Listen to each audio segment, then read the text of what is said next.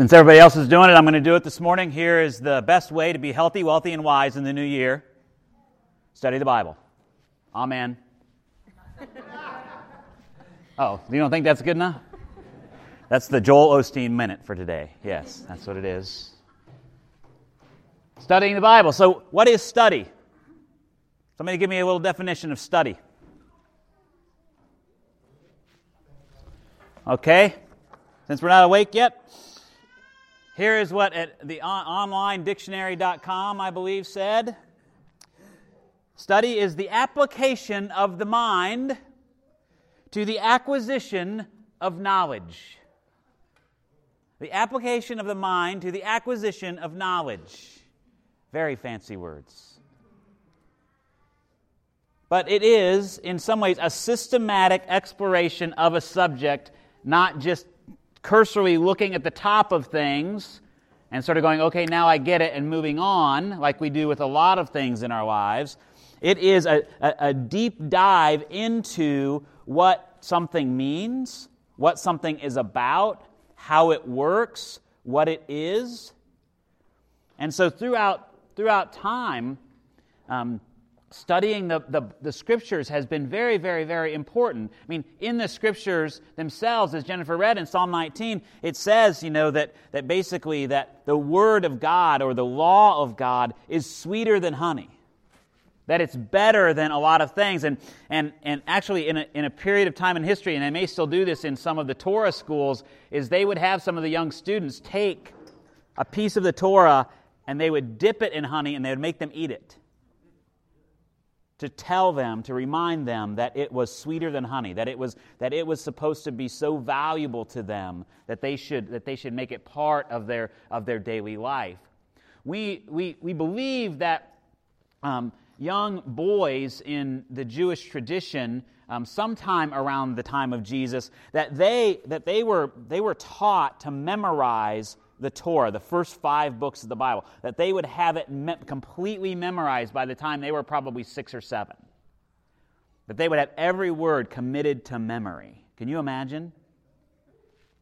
Five books of the Bible, the first five books of the Bible, committed to memory. And I mean, and they didn't, I mean, they didn't have every every boy eh, didn't get to go home with with a with a with a with a scroll, right? I mean, there was one in, if there was one, there was one in the temple, and that was it. They were probably being taught by a rabbi who was, who was teaching it from memory. And so they learned it very, very well. They learned it very thoroughly. And so they would meditate on it. In the scripture, it says that you should meditate on, on it day and night. You should actually, you know, put it on your doorposts. That's a mezuzah, right? You, you should wrap it around your arms, and they do that when they're, when they're praying. Those are called phylacteries. They, they, the word is very, very, very important in, in, in Jewish belief and teaching. And so, of course, because we come from a Jewish rabbi, we, we, are, we are the descendants, in a sense, of, of a Jewish rabbi coming and becoming the anointed one and becoming the Christ, that, that study for us is incredibly important.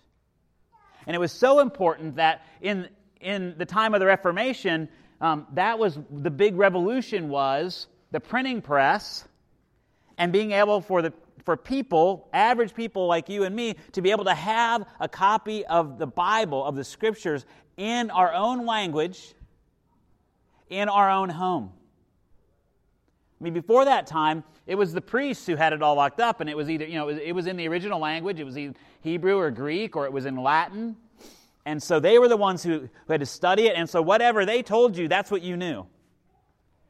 But Martin Luther, especially, and all the reformers then after him, really believed that each one of us should be able to use our own minds to study the scriptures and to discern what it means and then what it means to us.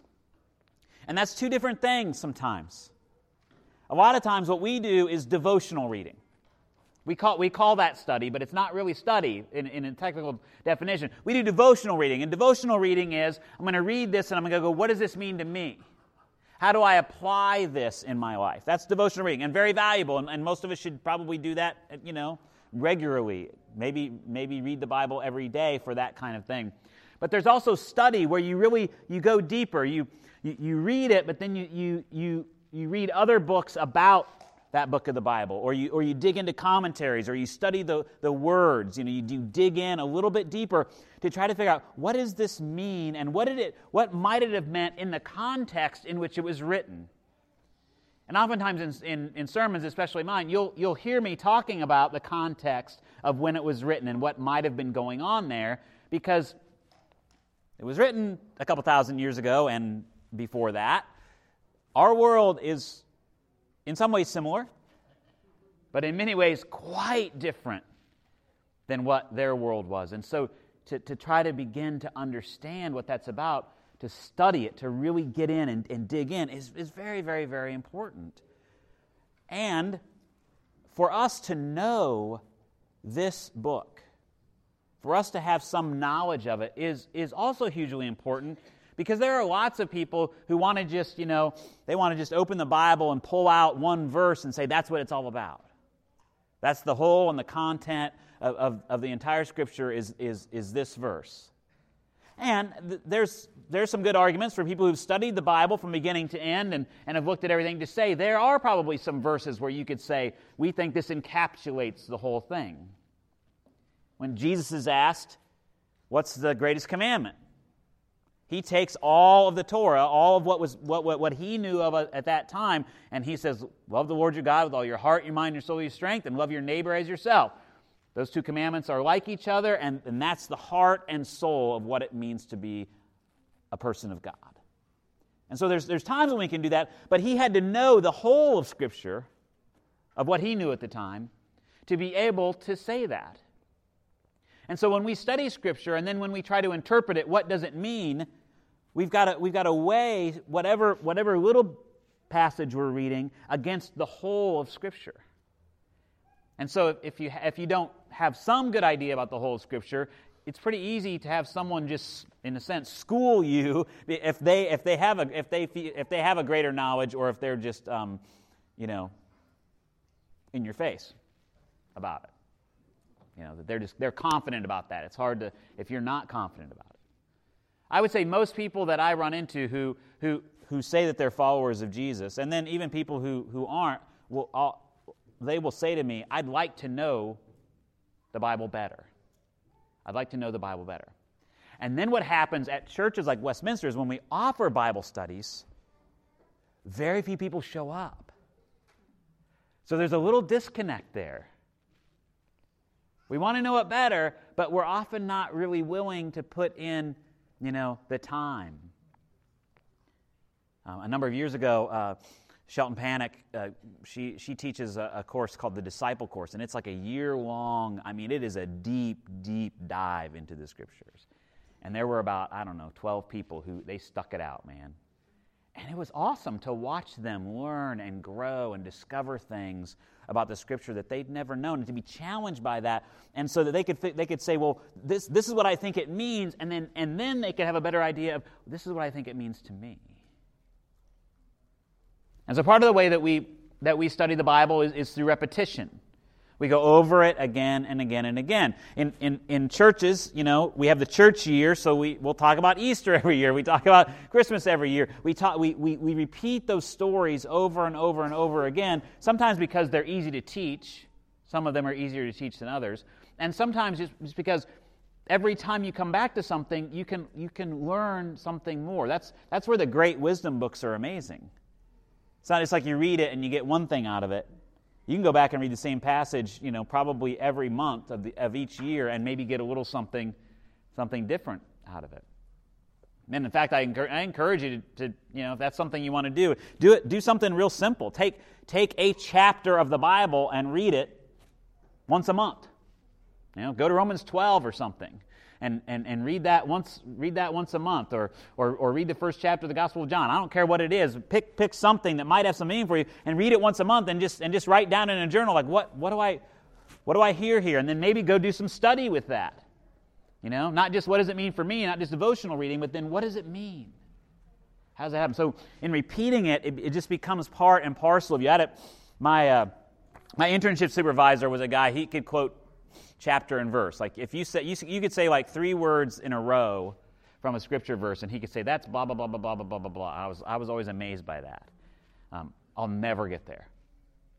I'll never, I'll never get to that point. I just, he just, I think as a young child, he was drilled and schooled in it in such a way that it just became part of his mind, that chapter and verse sort of thing. He knew where to go for those things. So, but repetition, repetition. And then concentration. You know, I mean, whenever we study, you, you, need, you need to set aside time.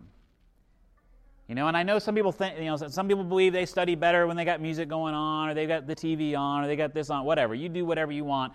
I need to have, like, if I'm gonna, if I'm gonna actually learn something, I, I need to sort of be in my own little hidey hole, you know, and, and blocked away from things, at least for a little while, to be able to, to be able to actually study it and learn it. So I encourage you to, to think about that. And then there's just, and then there's comprehension, right? I mean, because you can read something and not eh, have a clue. And a lot of times, I'll be really honest, I'll, I'll go, I'll, I'll read scripture even today, and I'll be like, I don't understand this. Not, not only do I not understand what it is for me, I don't understand what this means at all. And I really have to go dig deep to find some things. So comprehension, to work, work their comprehension. And then there's reflection. I don't know about you, but you know, oftentimes for me, it's not, it's not when I'm studying that I actually learn. It's later when I'm reflecting on it, when I go back over my notes.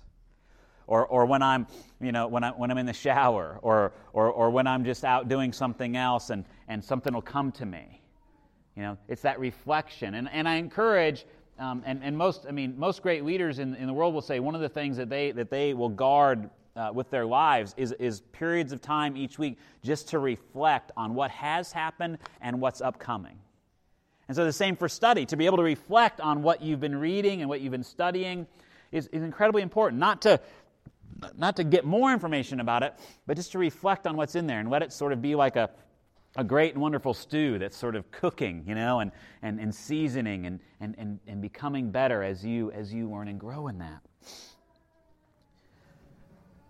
Ultimately, the bottom line is we study we study, and this is um, Richard Foster who wrote um, the Celebration of Discipline, is all about all about spiritual disciplines, and I, I encourage you to read it.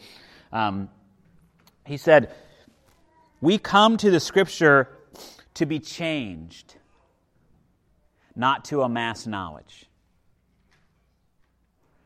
So ultimately, the, the goal of study, the goal of study, the goal of all the spiritual disciplines really is to be transformed like I, like I told the kids, I don't know if you heard that, to learn who God is, what God's about, what God's doing, but also then to, to discover who are we called to be? Who are we called to be? It helps move, in some sense, I mean, study, even though it's more of a head thing, helps, helps us move our faith from our head to our heart when we reflect on it and when we, when we, we comprehend it, it helps it move it from our head to our heart. And that's why it's one of our marks of discipleship read the Bible. We don't just mean read it, we mean study it. Get into it, understand it, grow in it, be challenged by it. Because that's, that, that means your faith is living and active, and, and that means that you have a chance of being transformed. So if you're someone that's been saying, you know, I want to get to know the Bible better, there, there are lots of avenues for that. And we offer, you know, we try to offer things like that. I mean, right now we're using this believe curriculum, which isn't necessarily, even though it's even we read by, we read the scriptures, it's more about topical sorts of things. Like today, it's about studying the Bible and we're going to continue to do that. But there are lots of other avenues, and, and that's something that we're trying to develop is are places where, where groups of people can really dig down deep in that study because we believe and we know throughout history that that is one of the greatest places for transformation is when people study the scriptures. Because what we believe we're going to find there is we, we are going to find who Jesus is and what he's about and what he wants us to do. Martin Luther said that the scriptures are the cradle that holds Christ. So when we study the scriptures, we are we're not reading some dead book. We are reading a living and an active word that is for us. And it is for us to study and to comprehend and to reflect on and to be transformed by. So as we start this new year, I just I encourage you, what, whatever that practice might look like, You know, a once a week practice, an everyday practice, whether it includes the devotional piece and the study piece, whatever you can do to, to, to let the, the Word fill you richly, I know it will bring a great reward in your faith. Amen.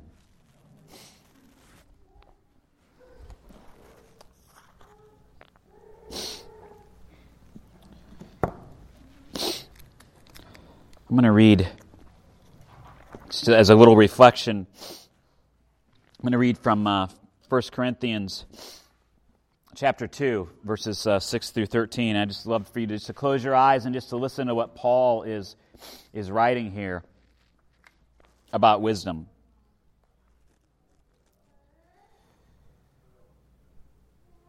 We do speak a message of wisdom among the mature but not the wisdom of this age or of the rulers of this age who are coming to nothing. No, we speak of God's secret wisdom, a wisdom that has been hidden and that God destined for our glory before time began.